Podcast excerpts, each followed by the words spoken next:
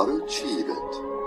Here's your host, Ivory LaNoue, renowned angel communicator.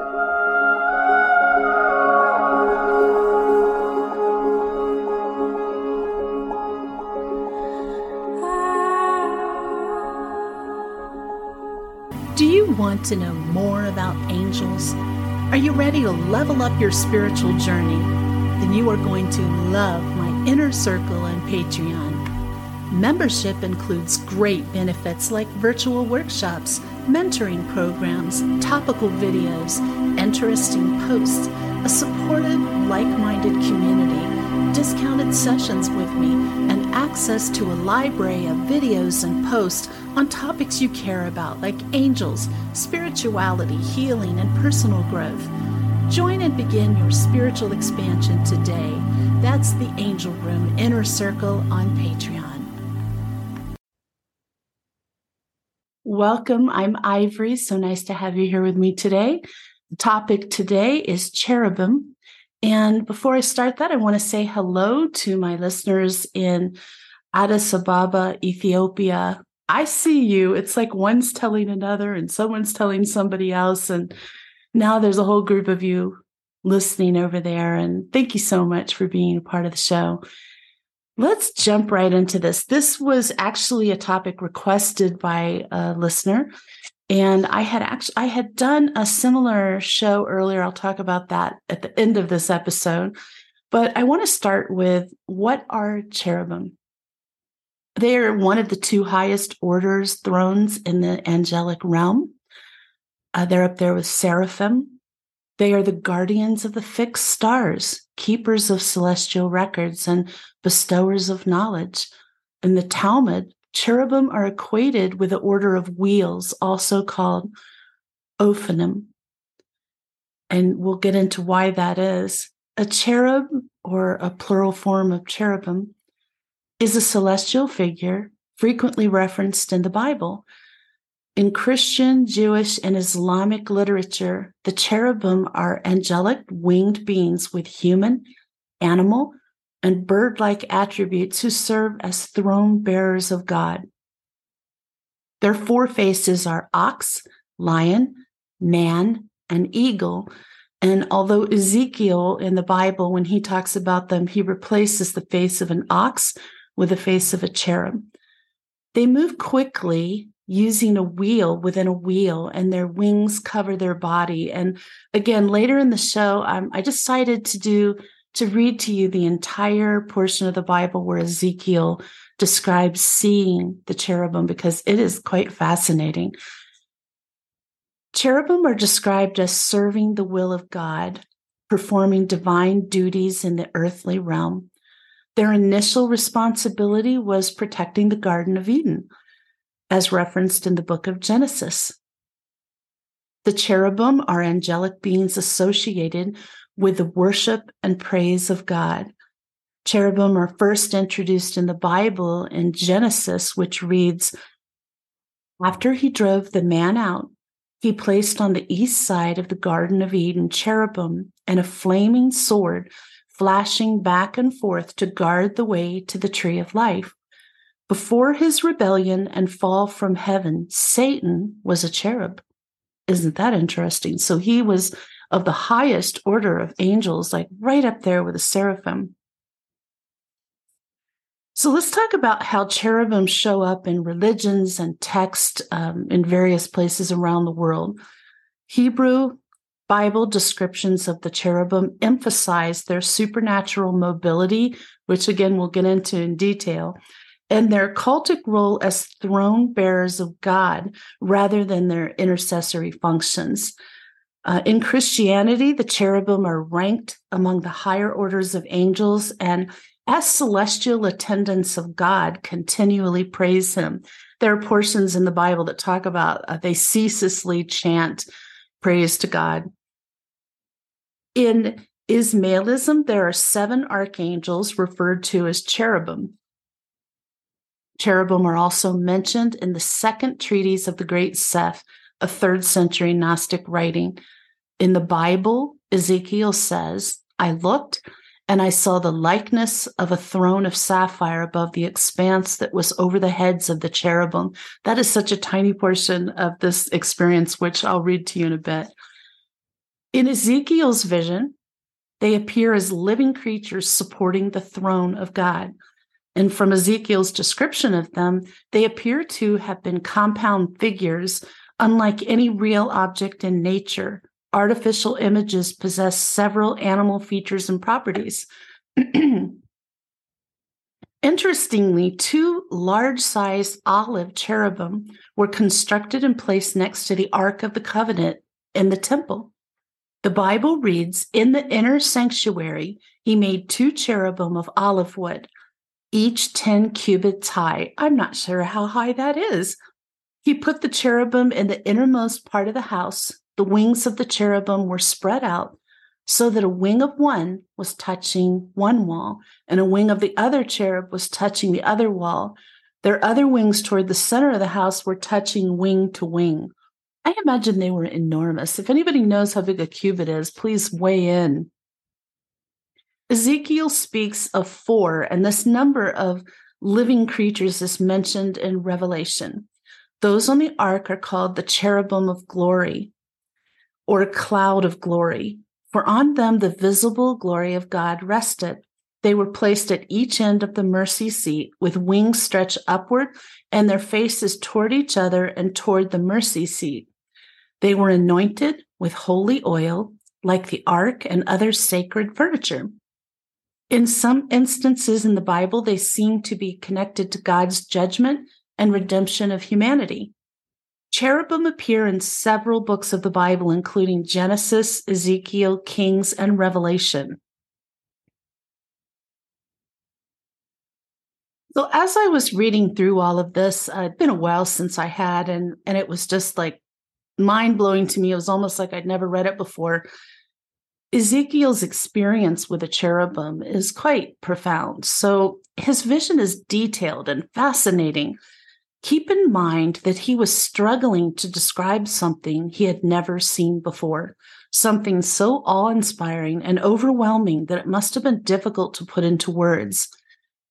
Um, it's sort of like if a caveman saw a rocket, how would he describe that? You know, what, or a car, how would he even describe that? So I will share with you now the entire passage from the Bible about Ezekiel's encounter with cherubim in Ezekiel's words.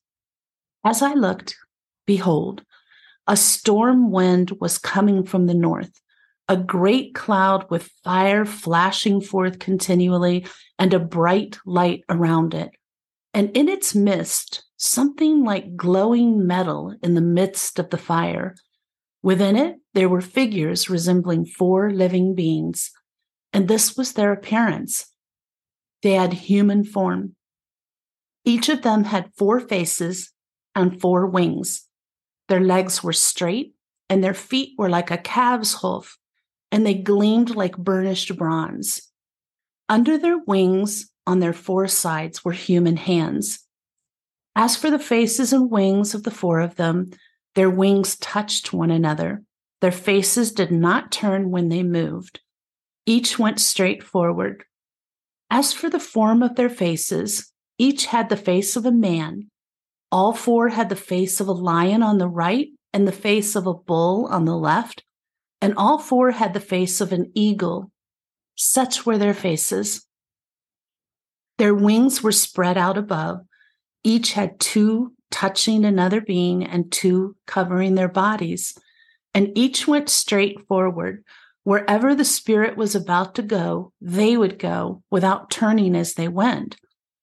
In the midst of the living beings, there was something that looked like burning coals of fire, like torches darting back and forth among the living beings.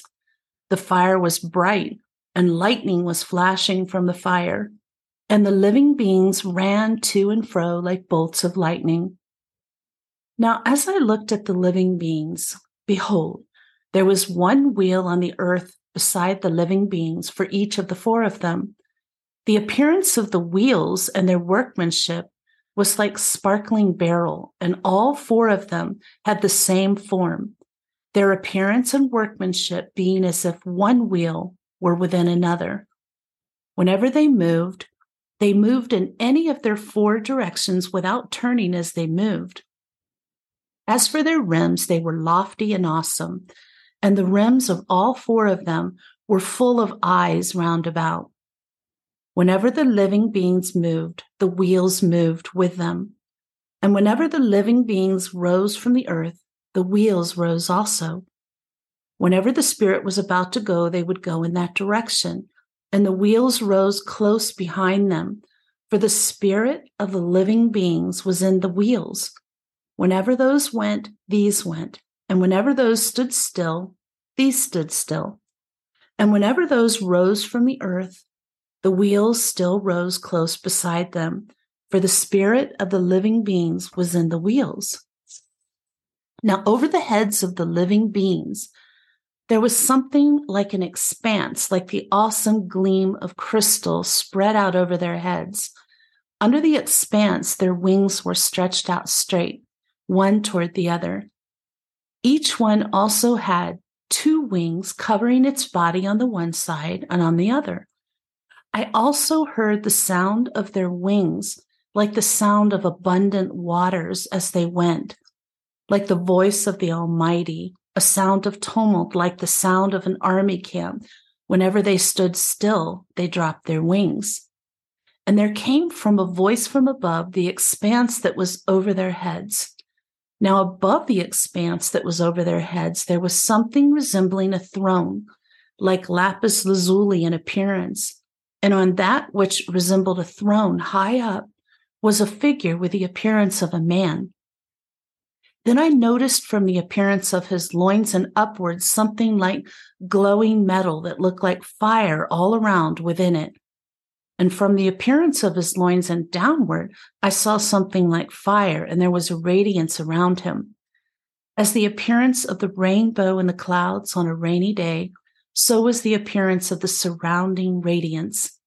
Such was the appearance, appearance of the likeness of the glory of the Lord. And when I saw it, I fell on my face and heard a voice speaking. Then I looked, and behold, in the expanse that was over the heads of the cherubim, something like a sapphire stone, in appearance resembling a throne, appeared above them. And he spoke to the man clothed in linen and said, Enter between the whirling wheels under the cherubim and fill your hands with coals of fire from between the cherubim and scatter them over the city. And he entered in my sight. Now the cherubim were standing on the right side of the temple when the man entered, and the cloud filled the inner court. Then the glory of the Lord went up from cherub to the threshold of the temple, and the temple was filled with a cloud and the court was filled with the brightness of the glory of the Lord. Moreover, the sound of the wings of the cherubim was heard as far as the outer court, like the voice of God Almighty when he speaks. It came about when he commanded the cloth, the man clothed in linen, saying, Take fire from between the whirling wheels, from between the cherubim. He entered and stood beside a wheel. Then the cherub stretched out his hand from between the cherubim to the fire which was between the cherubim, took some and put it into the hands of the one clothed in linen, who took it and went out.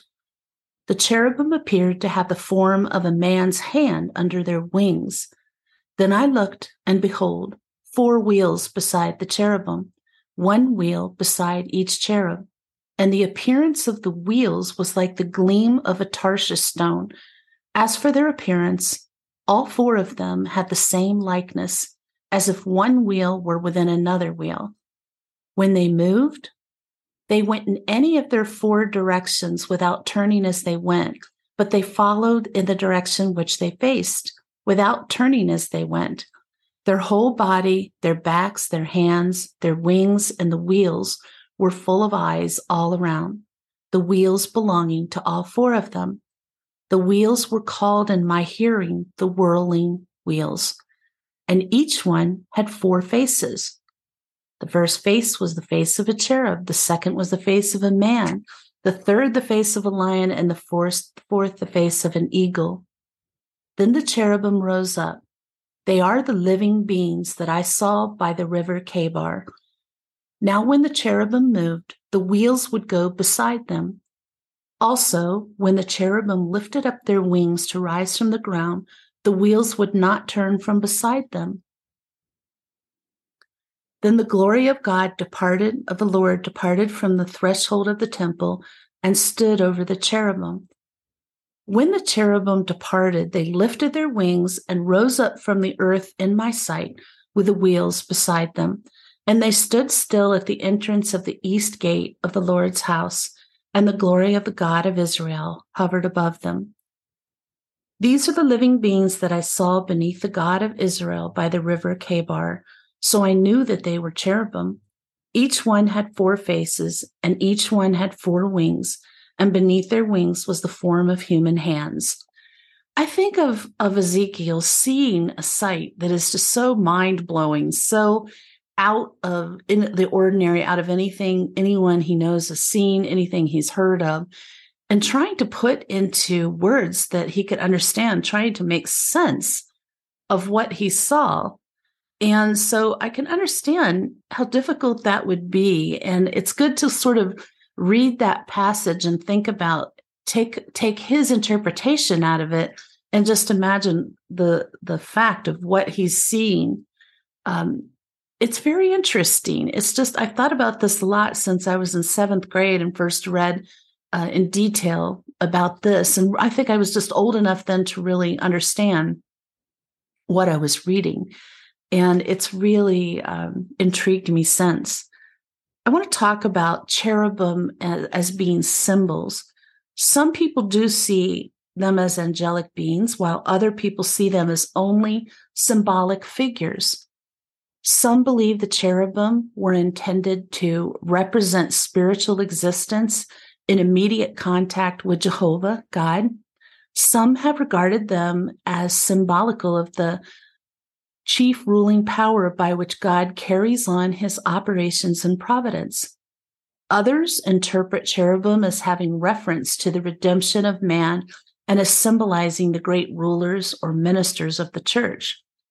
There's a lot of other opinions. We're not going to go to each one of those today, but there's a lot of opinions. You know, there's for thousands of years, there have been discussion, interpretation, reinterpretation, arguments, dissent about the Bible, the contents, and I'm sure that's true of of other religious texts as well. Uh, we're always curious. We weren't there when it happened, so you know we're curious about it. So, what is the relation of cherubim to humans? The cherubim and seraphim have special prayers for sick people, which are used as a form of faith healing. And these prayers are led by leaders of the church while the sick person kneels in the middle of a circle if they are able. Um, I was trying to look up to see about modern sightings of cherubim, and I really didn't find anything.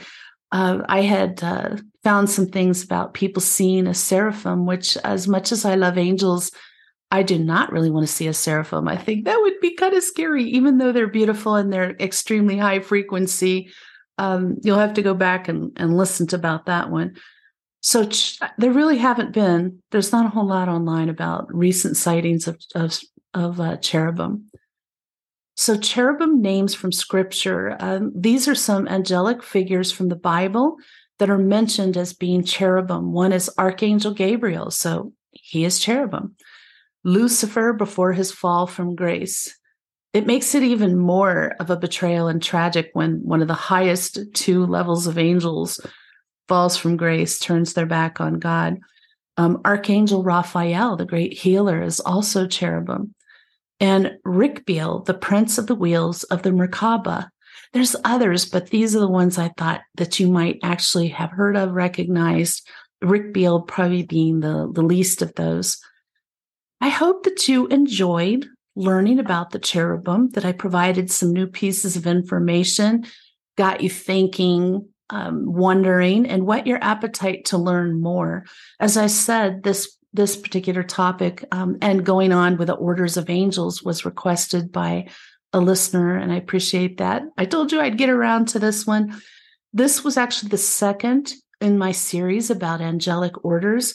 uh, some time ago, I did an episode about seraphim. You can go back and find that on my the podcast platform or on my YouTube channel, and uh, listen to that one. And again, that's the other highest order in the angelic realm. So I hope that this has been interesting for you. I love looking into this. I love finding new information and thinking about these topics again. Of course, angels are of great interest to me. And since you're here with me at the Angel Room, I imagine they're of great interest to you as well. Tune in next Sunday. The topic is the healing power of nature. I am going to be talking about specifically how nature can be so extremely healing, how it comes into play in angelic messages frequently. And I also want to talk about some of the times that I and people I know have seen and taken pictures of angels in nature. And that ties in with the topic. So we'll be discussing that next week. And I look forward to that topic. And in the meantime, may your angels surround you. May your angels protect you every moment, every day of your life. I'll see you next week.